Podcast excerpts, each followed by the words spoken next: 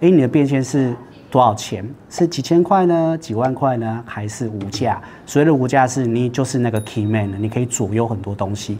当你有了影响力，或是你有这些 key man 的角色，你后续变现就不用去烦恼了。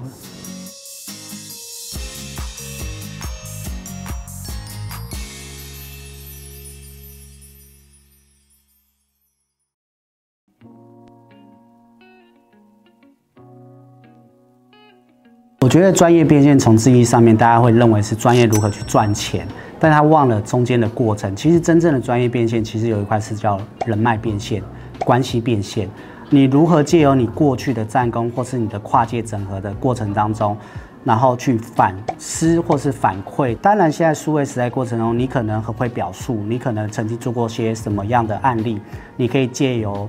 Facebook，你可以借由 YouTube，你就成为了网红，你可以成为了这些变现。借由这过程中，你能变现多久？这个才是我觉得在专业变现要去思考的。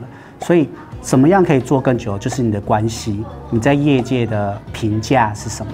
这个过程中才会让你的专业变现才是更贵的。否则，你的变现就要问问自己是。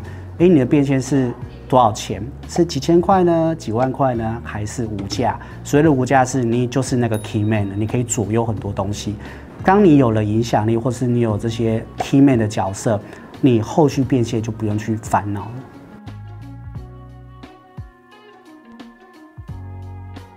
那我们必须先去设定一件事情是：认识多数的人好呢，还是多数人认识你好？这个是两个不一样的。先去思考一件事：如果你是很专业的行销人，你要往更高的领域过程当中，你可能要有一些奖项，或是你曾经待过什么样的公司，或者是你曾经做过的案例有过多大，你才可以慢慢去告诉别人说你的 power、你的操作规划到底可以做些什么。比如说你曾经做过一亿的案子，那你至少应该九千九百九十九个操作。你应该做得到，而不是说我曾经做过一百万，但是我却告诉别人说一千万怎么去做。当然，这一些有影响力的可能先进长辈们，还在看你会觉得就是空头说白话，你很不踏实。还记得刚开始在讲说，行销人天马行空没有关系，重点是要如何落地踏实做这件事情。我觉得这是对于行销人必须好好去想的，这才可以真正在帮助他一步一步的跨越跨界。传统的行销可能有一些呃美感或是一些经验值累积，但是数位的产生会发现现在有很多年轻的行销也是自有一个舞台，但这些舞台过程如何跟传产连接在一起，这才会成为你的不断的案例。当推你上战场，你就不是只是理论派，而是你是如何的实务帮助业者解决问题。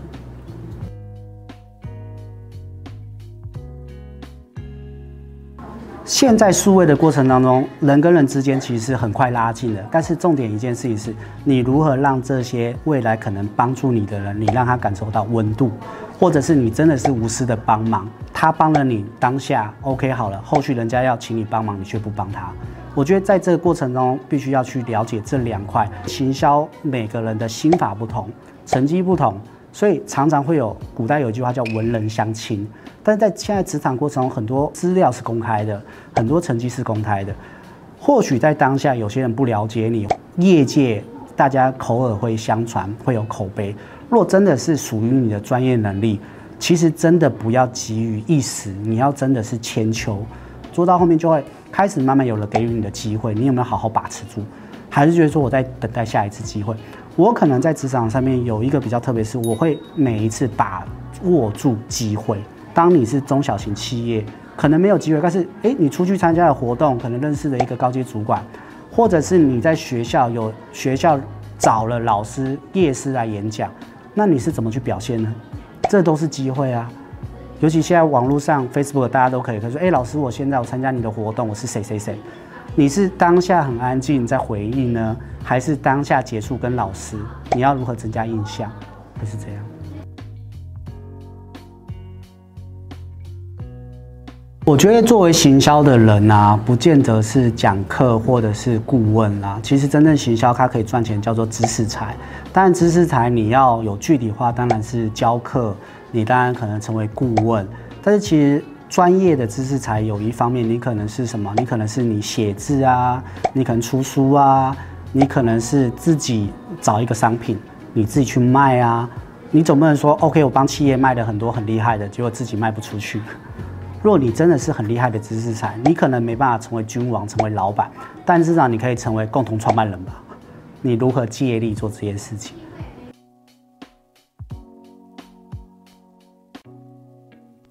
你在公司产生了什么样的产值？当你被业界看到你战功案例、成功案例。那你的专业变现不就是下一份工作给予你的奖金吗？你的收入吗？自然业界大家会看到啊。尤其现在跟过往不一样，你参加了活动，大家可能当下就马上去分享，甚至现在很多年轻的老板，或是有一些老板也会参加活动，只是他们可能看起来不像老板，但他可能问你下一个机会，就说：“诶，我觉得你不错，你要不要来我们公司？”这都是专业变现。